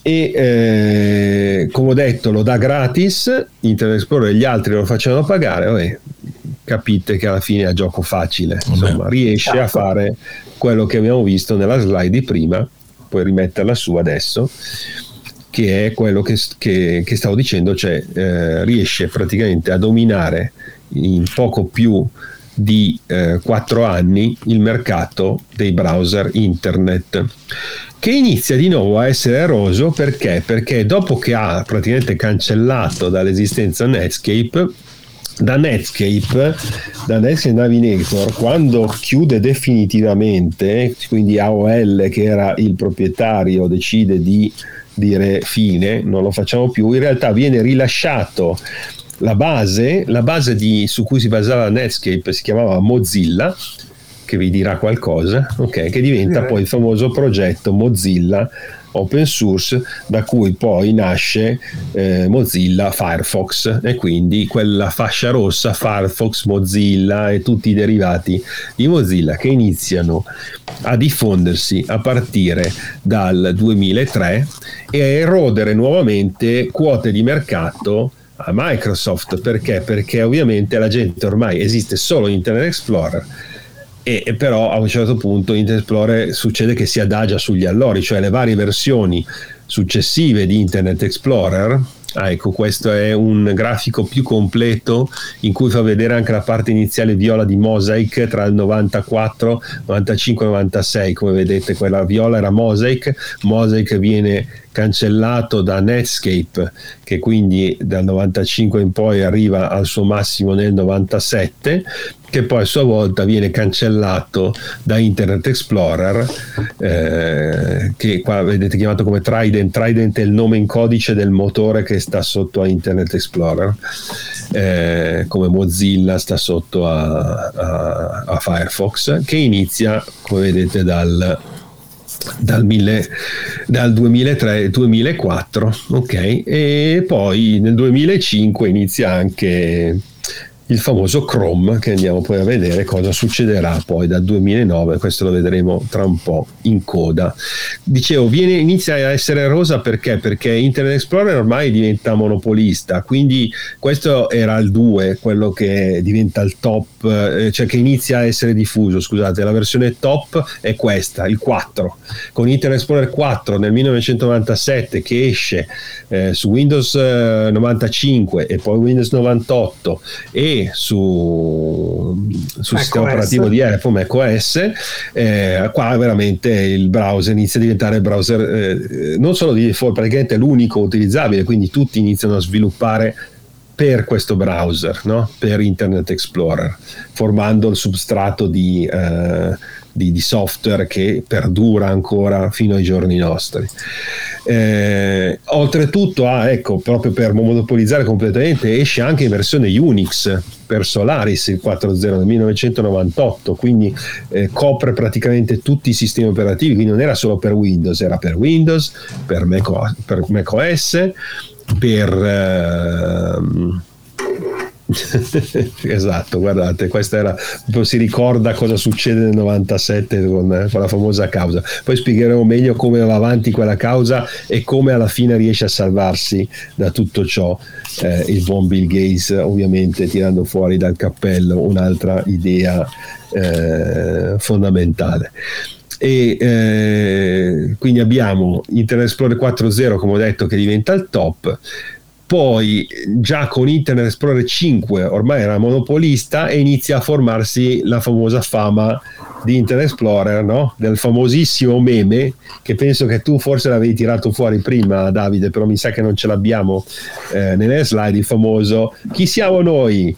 Browser esatto. ma in teoria se, se, Davide, se, se, Davide, apre l'immagine con un qualsiasi applicativo grafico che ha sul suo computer e fa condivisione schermo può anche condividere una singola applicazione una singola finestra addirittura quindi se vuole okay. insomma c'è sempre una soluzione so diciamo comunque la famosa vignetta perché perché dalla, dalla 5 poi soprattutto con il famigerato Internet Explorer 6 e 7 che poi diventa 7 8 9 fino ad arrivare il 10 e l'11 che è l'ultima versione di Internet Explorer, Internet Explorer si guadagna la fama di browser lento, lento Terribile. perché, perché ma era logico, cioè un browser che dura 20 anni, cioè voi immaginate anche riscrivere, patchare, mettere dentro cose, poi per 10 anni monopolista, per 10 anni monopolista uno non è che sta lì a dire lo, ri, lo rifinisco, tu becchi com'è? di cioè, migliorare no? eh certo. perché, perché, ovviamente tanto ci sono io eh, sono, io sono io e voi. E voi non siete un cazzo. Usate, usate quello che dico io. E, e quindi eh, Internet Explorer si guadagna questa fama di browser quindi dà spazio eh, ad altri eh, Firefox in primis eh, e Opera per una piccola percentuale sempre e altri browser di terze parti di guadagnarsi la loro fetta insomma di, di mercato hm? nel mercato dei browser. Ok, ecco qua, questo è Internet Explorer 11, che è l'ultima incarnazione poi di Internet Explorer, che arriva anche, e guardate questa qua, anche su X, Xbox perché su Xbox eh. abbiamo anche eh. eh, Internet Explorer, poi ricordiamo per un certo periodo viene utilizzato anche nel mercato Co- mobile. Come poterlo mancare, come potercelo far mancare, giustamente. Insomma. Il famoso Windows Mobile e Windows eh. Phone Edition, insomma, Comunque, Carlo, quell'esperimento Carlo, fallito. Insomma, io non riesco a condividere nulla perché mm, mi chiede l'autorizzazione, ho dato l'autorizzazione, fa devi rifar ripartire il browser. Va bene, lascia perdere. Stai usando Internet Explorer. L'ho, l'ho pubblicato, l'ho pubblicato nella chat su Telegram comunque Perfetto. nel caso. Comunque aveva un meme famosissimo se lo trovate, no? Chi siamo noi? Browser e poi arriva alla fine dove fa un'altra domanda e cosa facciamo? E Internet Explorer che era stato zitto fino a quel momento fa browsers, cioè risponde alla domanda che era stata fatta tre vignette sopra, sì. quella vignetta insomma Che era la verità, era un meme ma era la verità insomma, cioè, tutto sì, lo sappiamo tutti, insomma sì, si guadagna questa fama per... ma anche perché è durato così tanto, poi tutti si sono dimenticati che invece negli anni precedenti usavano praticamente solo quello, cioè la 4 è stata praticamente usata da tutto il mondo senza uh, assolutamente lamentarsi, anzi erano tutti contenti. Però sai, poi la memoria, come dico sempre, è, mh, mm, è facile dimenticarsi. Sì, può, può darsi, però io mi ricordo che ero accanitamente contro... E, io stavo e dopo l'odio che è nato dopo è, è stato... Ma, ma, mm, cancella anche magari quel piacere che hai avuto prima, capito? Quindi non è che poi eh, e lì è un dato di fatto cioè tra il 98 99 2000 2001 l'hai usato per fuoco eccola qua vai che ce l'abbiamo fatta grande Simone. Chi siamo noi browsers? Che cosa vogliamo? Internet veloce e quando lo vogliamo browsers okay. no, comunque era geniale, contro geniale. Safari e Firefox insomma quando poi Apple si libera ovviamente dal, dal contratto vincolo. esatto dal vincolo con, e quindi molla subito immediatamente il buon eh, sì, anche perché dalla presentazione che abbiamo visto la gente non era molto contenta. Quando no, detto... Ho preso un sacco di bu, però la gente do- dovrebbe sapere in realtà che se non ci fosse stato Bill Gates e quell'intervento lì, non ci sarebbe più stato nulla di quello che è arrivato dopo di Apple. Quindi ringraziatelo, ringraziatelo. Tutti gli utenti Apple devono dire grazie a Bill Gates per avere l'iPhone, per avere l'iPad, per avere i Soprattutto tutti i fanboy, diciamo così, eh, tutti quelli eh, sì, perché se non avesse pucciato dentro 150 milioni di dollari all'epoca eh, non, il buon Steve non sarebbe stato in grado di fare nulla e quindi eh, non ci sarebbe stato quello che c'è stato dopo. Eh, stasera ringraziamo Bill Gates. volenti o nolenti. Anche per il 5G allora, e io... per il, il Mercurio, eh, ricordiamoci. e la democromo pure, anche la democromo. Esatto. In generale poi io sapete tutti, no? racconto sempre la storia per quella che è, per quella che sono i fatti e Bill Gates, Steve Jobs, eccetera, nel bene e nel male sono personaggi fondamentali della storia dell'informatica. Certo. Apple lo è tanto quanto lo è Microsoft, tanto quanto lo sono anche quelli che non ci sono più, quindi eh, sono importanti anche nomi che spesso sono completamente dimenticati scomparsi, eppure sono stati fondamentali nell'evoluzione della storia dell'informatica. Eh, quindi dove, stiamo, dove, siamo arrivati? Andiamo alle nostre slide che eh, stiamo andando verso diciamo, i tempi moderni. Insomma. Eh, ecco, cosa succede? Questo è interessante, no? dopo tutto quello che vi ho raccontato, i, perché ci fermiamo al 2009? Perché dal 2009 no? c'è la famosa inversione di tendenza, cioè vabbè, succedono varie cose. Ah, ecco, prima di tutto devo dire come finisce la famosa causa, perché nel 2000 finisce intorno al 2006-2007, la famosa causa intentata dal, dallo Stato, dall'antitrust americana contro Microsoft, è una causa che è durata, che è andata avanti anni e eh, che ha avuto numerose per, mh, ripercussioni. Una delle cose importanti da dire è che eh, si voleva separare la Microsoft in diverse parti, in diversi pezzi, cioè non, non farne più un'unica Microsoft, ma una Microsoft, un'azienda che facesse solo Office, un'azienda che faceva solo... Ah sì, questa cosa la ricordo, vero, sì. Esatto, ci fu una sentenza che obbligò Microsoft a togliere eh, perché fu riconosciuto proprio come eh, concorrenza sleale il fatto di mettere Internet Explorer gratis come elemento del sistema operativo. E se vi ricordate per un certo periodo di tempo ci furono delle versioni di Windows che ti chiedevano un aggiornamento di Windows che ti chiedeva quale browser vuoi usare e ti faceva scegliere vari browser. Ve lo ricordate quell'aggiornamento? Sì, eh, me ricordo, sì. Io mi ricordo che si chiamava Tarbol, Torbal, una roba del genere, o mi sbaglio? No. Quale no, browser no. vuoi usare? Tarbol, Internet Tarbol Explorer? Eh, il pacchetto TAR è l'insieme, però non era quello noi. Però, secondo me, secondo me era questa la modalità eh, comunque, eh, perché lui ti scriveva quale browser vuoi utilizzare? Internet esatto. Explorer. no, lì, lì, la, la, fu seguita, fecero bene, infatti dava a caso, esatto. Eh, eh, uno dei browser lo prendeva a caso, te lo metteva lì e tu però sotto potevi scegliere gli altri. Insomma, eh, era stata condannata la Microsoft, quindi l'ha dovuto fare per forza, ha dovuto diciamo separare il browser da anche, be- anche perché Carlo credo che allora non c'era l'abitudine di installare più browser come facciamo oggi no? che più o meno no no no, no anche perché ti ritrovavi Internet Explorer dentro e cliccavi internet e andavi con quello fine cioè non è che era anche quello uno dei motivi per cui riuscì a cancellare dall'esistenza Netscape ma fu fu condannata per quello e infatti questa fu una delle cose che dovette fare, però la, l'antitrust era ancora lì sulle sue spalle perché aveva ancora il monopolio del mercato dei sistemi operativi e del mercato Office, eccetera. E lì eh, riuscì a cavarsela facendo un accordo privato in, in, grazie al fatto che finanziò la, eh, l'ascesa al potere di Bush senior cioè, cosa fece Bill Gates? Eh, andò nella politica, in pratica, per togliersi le castagne dal fuoco con l'antitrust. E a quei tempi c'erano i democratici al governo, c'era Clinton, e Clinton gli stava facendo guerra contro la Microsoft, il monopolio, insomma, sai, poi i democratici, una visione, diciamo, più ovviamente democratica anche del mercato.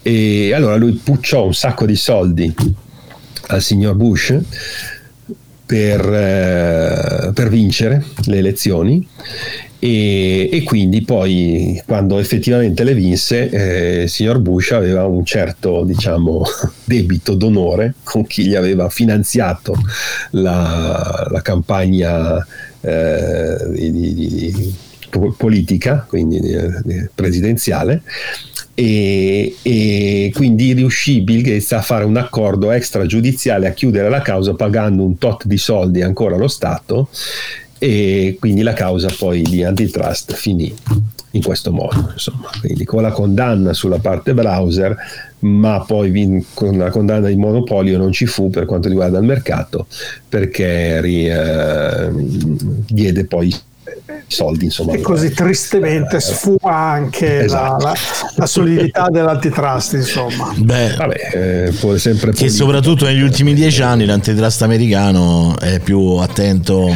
A... Vabbè, vogliamo parlare dell'antitrust italiano? Cioè, no, lasciamo perdere, ragazzi. Siamo su un fondo che non so se vi ricordate cosa è successo con le televisioni, con un certo signor Berlusconi, eccetera, eccetera. Beh, lì è colpa di grazia. L'antitrust non è che funziona molto bene, ecco, mettiamola così.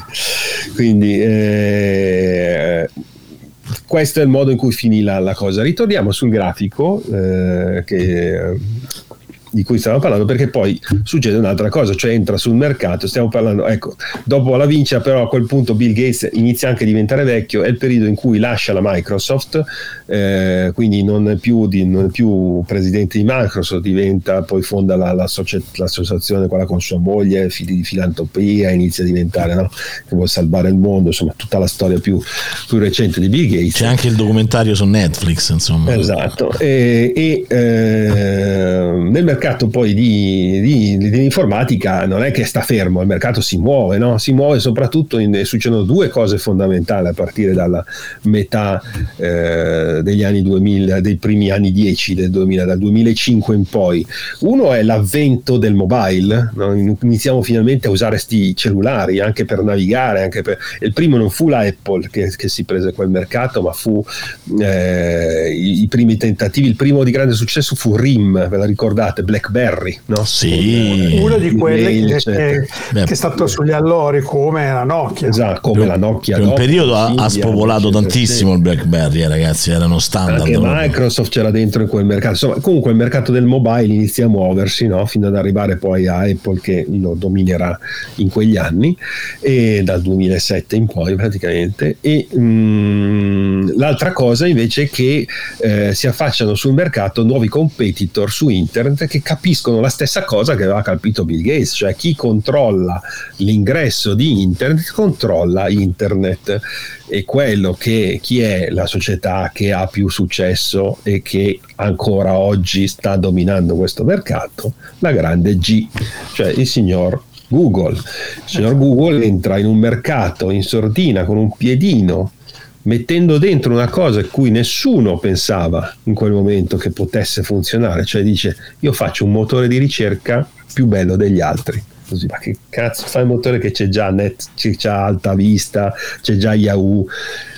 E però loro fanno un motore di ricerca, si inventano una cosa che ai fini proprio marketing era esplosiva, che era il mi sento fortunato. Ve lo ricordate il mi sento fortunato di Google?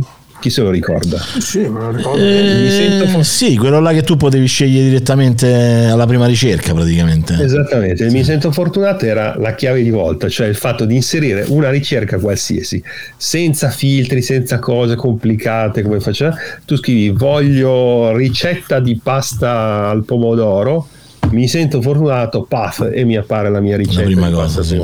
Cioè la semplicità nell'utilizzo dell'interfaccia, che era stata sempre la, la chiave di volta sì. del successo della Apple. E, e ricordiamoci l'interfaccia senza niente, senza niente, semplice, fare le cose semplici è la cosa più complicata.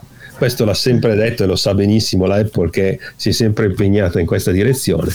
E eh, Google in realtà fregò la Apple perché fece questa cosa nel mercato di internet quando non lo fece la Apple.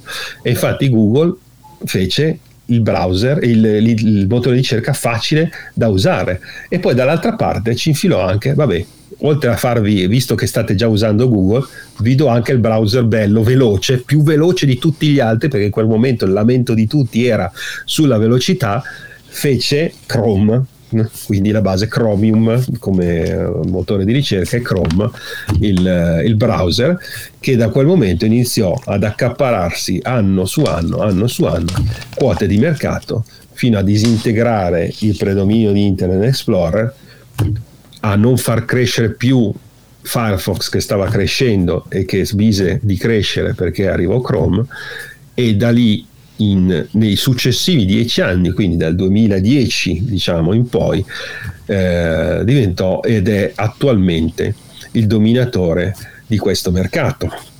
E quindi adesso chi è che controlla internet? Chi controlla il modo in cui noi entriamo in internet, cioè Google in questo momento. E qui vabbè, si aprono altri discorsi però sui GAFAM, eccetera, ma li, li lasciamo all'altro nostro podcast importantissimo di Runtime Radio. Data Nightmare. Che è Data Nightmare del buon Walter Varnini che parla sempre di queste cose con la sua diciamo visione da fine del mondo. Ma che, ma che tutto sommato non c'è così torto, diciamo. No, no, Torto cioè, ha una visione un po' pessimistica, autorevole. posso dire, però sicuramente eh, sì. realistica. Ecco, quindi... credibile, diciamo credibile. Insomma. Esattamente.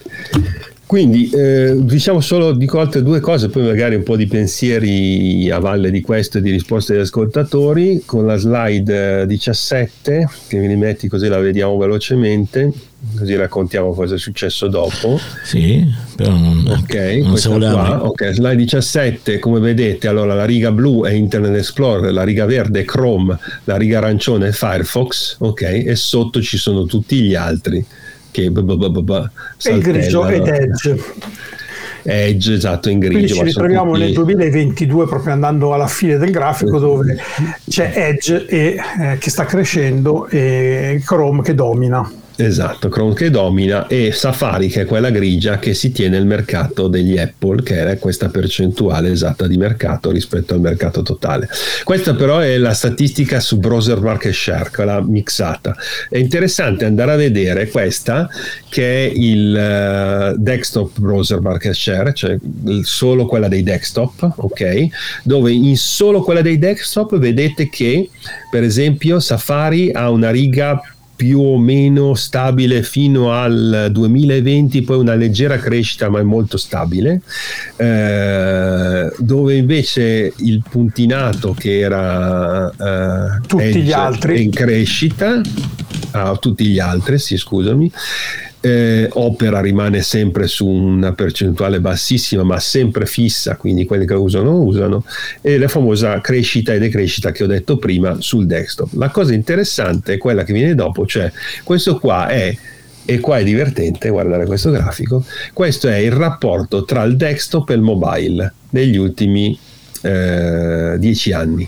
Cioè, cosa succede? Che partiamo da un 2009-2010 dove praticamente il mobile è inesistente, che è questa riga verde, fino ad arrivare incredibilmente nel 2017 in cui mo- la navigazione su mobile supera la navigazione in internet dei desktop.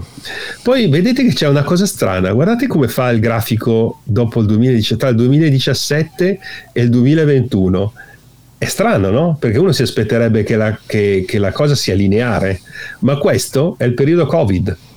Cioè, cosa succede in questo periodo Covid? Che in pratica la gente, eh, eh, facendo il lockdown, essendo a casa, eccetera, non usa più così tanto il mobile come prima. Cioè, lo usa ancora tanto, però rimane in una situazione quasi di mobilità dove addirittura a volte, per esempio, vediamo all'inizio del periodo Covid in Cina, soprattutto nel 2019, eh, c'è ancora un picco di utilizzo maggiore dei, dei desktop perché essendo a casa usi certo, il computer che sei certo. a casa capito?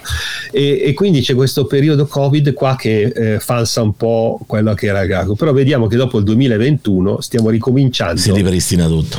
Si ripristina il Anzi, si prima, ripristina cioè, e il trend continua ad arrivare continua, finché se andiamo esatto. avanti tra un po' arriverà come l'inverso del, del 2009 in realtà quello che si prevede è che scomparirà questa differenziazione differenziazione tra mobile e desktop, ma parleremo semplicemente di fruizione su schermo piccolo, schermo grande, schermo medio, in cui il device non sarà più così fondamentale. Però questa diciamo, è una visione futuristica, quindi eh, dobbiamo aspettare poi a trarre le conclusioni quando effettivamente accadrà. Questo è solo lo, eh, l'ultimo grafico, quello proprio relativo all'andamento solo mobile, no? E nell'andamento solo mobile vediamo proprio la crescita enorme.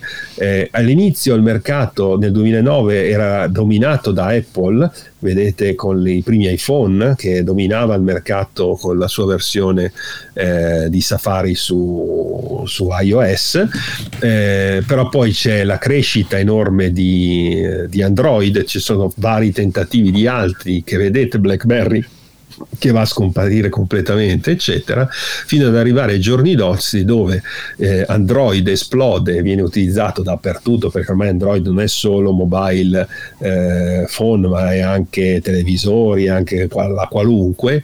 Eh, il mercato Apple che è sostanzialmente stabile dal 2014 praticamente, cioè quella fetta che si è presa è quella fetta e non va nessuna giù, ma è normale perché è il modo è logico che sia così, cioè per il modello di business che ha Apple, di, di ecosistema chiuso, di mercato chiuso, non può per modello di business stesso diventare eh, monopolista del mercato, cioè una volta che ha raggiunto la sua quota eh, massima di mercato, mantiene, cioè quello che fa è mantenere quella quota perché Apple non produrrà mai gli iPhone economici perché se no non è più Apple, cioè non funzionerebbe più il discorso di vendita di Apple, quindi non può prendersi quella fetta di mercato che c'ha invece Samsung, che hanno gli Oppo, che hanno gli altri, che sono invece sia il modello figo che il modello che costa niente e quindi eh, il trend è logico che sia, che sia di questo tipo. Ah, insomma. Si, quindi, può, si, può, vedere.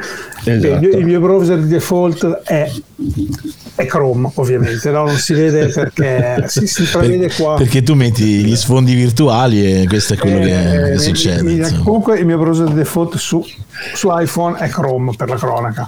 Ah, Va bene, comunque adesso diciamo che ho concluso più o meno, ma ci sono le domande, spero. Degli sì, allora aspetta, aspettate un secondo, perché a questo punto, prima di andare alle domande, che adesso magari se, se Davide insomma, si è fatto un po' una scorsa insomma, della chat, magari ci ripercorriamo, voglio semplicemente ricordare che per quanto riguarda il canale YouTube di archeologia informatica, eh, nelle prossime settimane, quindi non fra molto tempo, eh, ci saranno due video fondamentali. Uno sì. molto molto molto interessante, eh, di cui insomma Davide magari ci vuoi, ci vuoi illustrare, insomma, cosa hai fatto insieme all'amico Carlo.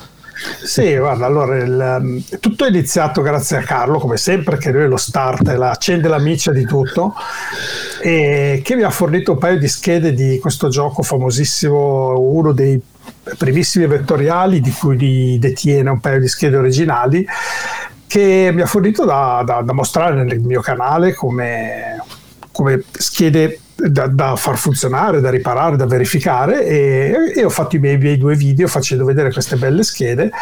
E Carlo ha avuto una bella iniziativa conoscendo eh, Marco Vernillo. Marco Vernillo che vedete nella foto, che ha sostanzialmente una sala giochi. Eh, e Carlo ha detto ma perché non andiamo lì a provare le schede originali in un contenitore originale, originale. Di, di, asteroidi dell'epoca così le facciamo per un attimo rivivere nel, nel, loro habitat e allora abbiamo approfittato di fare questo episodio in, questo grande, in questa bellissima location con uh, questa persona che ha veramente un, uh, un, tesoro lì dentro, perché a parte asteroidi che vedremo, forse di, di sfondo vedremo qualcos'altro, ma ricordiamo che lì dentro c'è dei pezzi che esatto, Marco, Marco, Vernillo ha una società che è, fa eventi e uh, restaura, affitta uh, cabinati originali d'epoca, oltre ad avere questa location, questa sala giochi, insomma. Di, di, di, sì, poi è appassionato proprio di, particolari modelli tra i più esatto. rari e ricercati. Ha, ha, scritto, ha, scritto, anche un libro molto interessante sulla storia della Zaccaria, eh, che poi faremo anche vedere durante il video. Insomma. E un altro contenuto che ci sarà sempre nelle prossime settimane sul nostro canale YouTube di Archeologia Informatica, quindi se non siete ancora iscritti iscrivetevi, attivate la campanella, mettete like e condividete tutti i video che possiamo, che potete. O Computer Nostalgia ci ha regalato 5 euro. Eh? Ah, grandi, grandi, grandi. Eh, ringraziamo, adesso vi ringrazio bene, un secondo soltanto, perché eh, c'è questo reportage ovviamente dal Gardacon eh, fatto da Carlo, ovviamente da quell'uomo verde lì che vedete, insomma. Esatto. Che faccia brutta che. È perché sei stanco, sei stanco, tu hai la stanchezza. Ero, ero colto, veramente. E, e niente, va bene, queste erano le due cose che assolutamente eh, ci tenevo a ricordarvi. Poi so che dovrebbe uscire anche un podcast, ma poi magari ne parliamo sì, a fine. Usciranno altre due puntate a breve di podcast audio che stiamo preparando. Perfetto, compresa questa poi chiaramente, eh, perché ricordiamo che sì, certo. cioè nel senso comunque anche questo 5 euro computer nostalgia, veramente grazie, eh, veramente grazie. Eh, ovviamente cioè, ci, fa, ci, mette in imbarazzo e ci fa molto piacere perché comunque considerate che vogliamo veramente portare archeologia informatica in un uh, nuovo livello insomma oltre a tutto quello che abbiamo fatto fino adesso. E ricord- vi ricordo anche di andare a vedere chiaramente il documentario il mini documentario che abbiamo fatto sul uh, museo, de- museo, dell'intrattenimento elettronico e elettroludica di Avezzano insomma a Carlo faceva fatica a ricordarsi arrivate a una certa ora, dopo 12 ore di lavoro, la memoria comincia e poi l'anzianità. L'anzianità, l'anzianità, no, però è quando giravamo che dovevamo rigirare alcune scene più volte perché lui non, non si ricorda. È proprio la definizione del museo dell'intrattenimento elettronico non, non, non gli andava. Il museo del videogioco, fine, esatto, cioè, esatto. andavo per le spicce. esatto. Cosa che poi hai spiegato bene non essere la stessa cosa, insomma. No, esatto. Ok, Davide, c'è qualche, qualche domanda? Vogliamo vedere, insomma, scorrere un po' se c'è. Tra, tra, tra, i commenti diciamo che molti ripercorrono un po' quello che Carlo ha raccontato, direi. eh, c'è un commento, un paio di commenti. Un altro amico, un altro amico Eugen, Eugene Cruz, che ci ricorda anche lui che anche per lui Internet Explorer è stato il miglior browser e il più leggero. E, e poi vabbè come si dice ho perso il filo eccolo qua Messigliano Mancini che ci ricorda che secondo lui la mossa vincente era la pagina bianca di, di, Google esatto. no, la pagina vuota proprio come okay. home, la pagina vuota che tu parti non c'è niente, non c'è niente. tra l'altro sapete una cosa che non c'entra niente ma nel pacchetto Office voi vi ricordate c'è la front page Certo. Oh, eh, ricordo. Che praticamente era questo software con il quale tu costruivi i siti Corretto, web. Costruivi siti, certo. Con i quali io facevo i siti. Io facevo i siti, io ci ho fatto una marea di io ci ho fatto una marea di siti con quel coso. Prima di WordPress eh, non avevo detto quello che stava dietro, però c'era da dire che dominando il mercato del front-end, in quegli anni Microsoft ha dominato anche in quei primi anni fine degli anni 90, primi anni 2000, dominava anche il mercato che stava dietro. Infatti Internet Information Server come server web web eh, era il più usato all'epoca, ASP era il linguaggio di programmazione utilizzato per eh, la creazione di siti dinamici, eh, SQL, Microsoft SQL Server era il database utilizzato per la maggior parte, quindi, e front page per quanto riguarda era il precursore se vogliamo del WordPress, WordPress adesso è online, è cloud, però all'epoca era un software locale col quale molti diciamo web designer dell'epoca disegnavano e facevano siti siti, quindi dominava in tutti, tutta la filiera insomma, della produzione internet che poi via via è stata erosa dagli elementi successivi. Comunque io, io, venivo blastato dai puristi perché usavo front page ma in realtà perché ovviamente riempiva tutto di codice insomma come tutto molto sporco no? però io facevo dei siti meravigliosi con quel coso. E oggi rimpiango che non esista un software del genere. Comunque Silvio ci ha scritto perché non trasformiamo i nostri podcast eh, audio in video su YouTube? Guarda io ci ho pensato tantissime volte. L'ho fatto un miliardo di volte. Simone. Però in realtà, eh?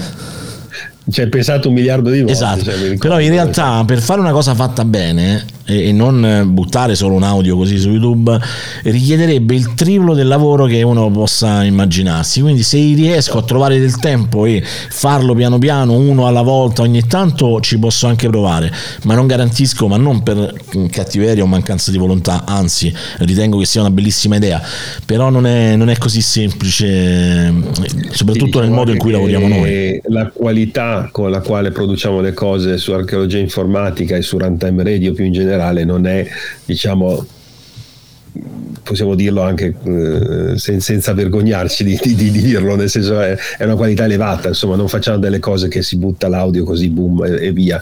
E la produzione dei nostri podcast e dei contenuti che fa Simone è sempre molto curata, quindi eh, richiede tempo, insomma. Eh, ragazzi. Poi c'è Davide lo fa perché lui ha la macchina del tempo, il tempo lui ha la macchina della bravura, ha costruito lì il motore di, de, de, de, esatto. della macchina di, di ritorno al futuro, quindi riesce a fare tutto quello che fa. Noi invece che non ce l'abbiamo, purtroppo facciamo un po' più fatica. Sì, sì, Ci vuole un pochino di tempo. Però, però giù... Salutiamo uh, Antonio Bonanno che ci è venuto a trovare innanzitutto.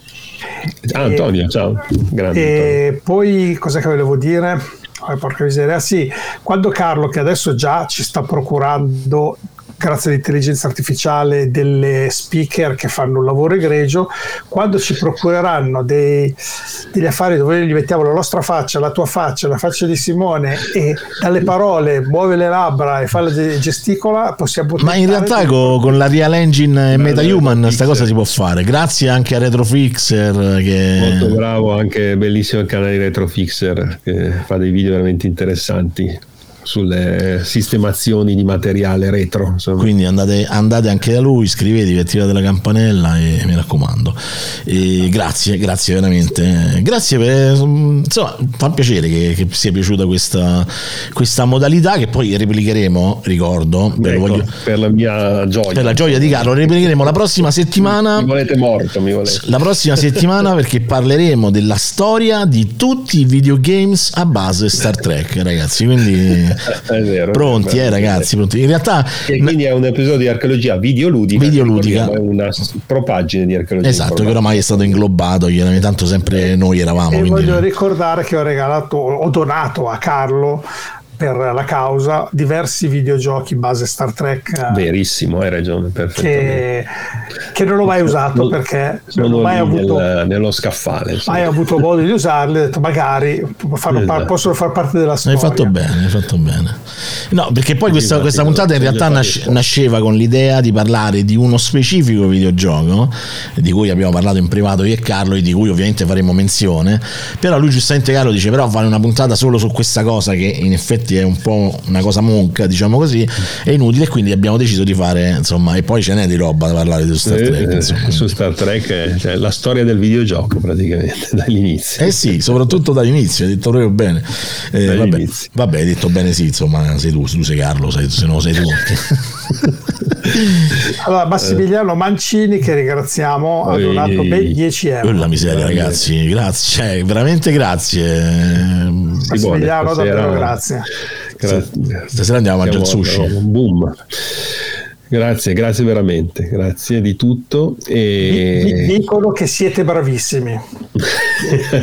Ma se lo dite voi, noi siamo, dai. Sì. disgraziato. ah, lui si è tirato fuori. No, allora, per tutti coloro che sono nuovi, ricordate che archeologia informatica esiste dal 2011, 2012, su per giù indicativamente. 2014? Ed era, sì, in 2000, vabbè comunque sì, perché noi facciamo podcast dal 2010 poi fondamentalmente, esatto. poi c'è stato un prototipo di archeologia informatica insieme al grande Max Fierro che che è rimasto in Corea e, mm, e, poi abbiamo iniziato a fare questa cosa con Carlo e, e Paganini, chiaramente Stefano Paganini e che poi si è un po' disperso nelle, nelle onde del tempo. Esatto, nelle onde del tempo. Però diciamo che la cosa bella è che questo podcast io ho sempre fatto da conduttore, che il conduttore è il, come il saltimbanco, un po' il piacevole simpaticone che sta lì e passa la palla un po' uno un po' all'altro. Però se non fosse per Carlo che è il nostro direttore editoriale, insomma questo programma sarebbe già crollato. Il editoriale sono io. Esatto, bravo, bravo. Quindi, insomma... Stasera sono anche uscito sano, guarda, ho preso anche tanti, tanti coppini. è andata bene, li ho presi prima della trasmissione, ma almeno...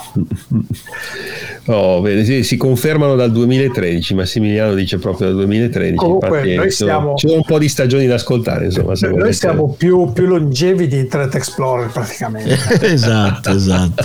Abbiamo iniziato quasi con lui, ma stiamo andando avanti alla grande. Mentre no, invece... Ma a me ogni tanto quando, quando nel, nel, gruppo Telegram di Dirette Runtime su, eh, su Telegram appunto, ogni tanto entra un utente e dice ragazzi vi ascolto da sempre. La, la prima cosa che mi viene da dire ma chi te lo fa fare? Perché questa un po'. Però noi ti ringraziamo. No, non è vero, io, io cos'è che quando racconto la mia storia dei podcast racconto sempre che tutto è iniziato praticamente per archeologia informatica e sono partito da lì e poi pian piano ho ancora l'icona con il Pac-Man. Eh, 3.0, cosa che era? No, era archeologia. No, quella è l'archeologia videoludica. Arche- scusa, archeologia sì, videoludica sì. che però, eh, voglio dire... Che prima, che prima aveva un altro logo, che era quello del, sì, del Dr. Jones stilizzato, non so se ve lo ricordate. Sì, quello era, era, prima che ci fossi. Esatto, no? la versione apocrifa di archeologia informatica, che era sicuramente uno dei podcast più divertenti che abbiamo fatto, ma storicamente è stato disastro, perché Vabbè, partita dalla famosa storia... Tanti anni fa, dai, Simone, comunque negli anni poi... Eh, anche tanta informazione si è venuta sì, a, ma poi era anche intrattenimento sì, noi lo facevamo più per giocare infatti in effetti. Poi quando è subentrato Carlo lui ha detto se la dobbiamo fare la facciamo come si deve giustamente. E ha ragione eh? non è che non c'ha ragione insomma Va bene, ragazzi. Va bene, io direi che ci siamo, è stato bello, molto molto Grazie bello. A tutti. Grazie a e tutti. Io, Grazie allora... a tutti per, per, la vostra, per, i vostri contributi e per la collaborazione e per la, diciamo, la, grossa pacca sulla spalla che ci state dando, che ci serve anche per, per andare avanti sempre con tanti nuovi contenuti. Grazie ancora davvero. Bene, bene, così. Allora, salutiamo e ringraziamo Davide Gatti eh, di Survival Hacking, anche lui, canale che spacca, ragazzi, oramai ha superato i 15.000 iscritti, quindi insomma, cioè, è, inutile, è inutile neanche fargli la pubblicità. Un missile nucleare. Es- esatto, esatto. Se facciamo la pubblicità ci vergogniamo noi, tutto sommato. Esatto. Quindi andate lì, iscrivetevi, attivate la campanella, condividete, guardate i suoi video e eh, ringrazio e saluto ovviamente anche Carlo Sant'Agostino che fa parte insomma dell'archeologia informatica con me e ovviamente tantissimi altri progetti che poi se ci seguirete insomma scoprirete. Grazie a tutti, veramente siete Ciao stati tutti. gentilissimi e soprattutto è stata una bella serata da passare insieme. Ciao a tutti! Ciao e grazie.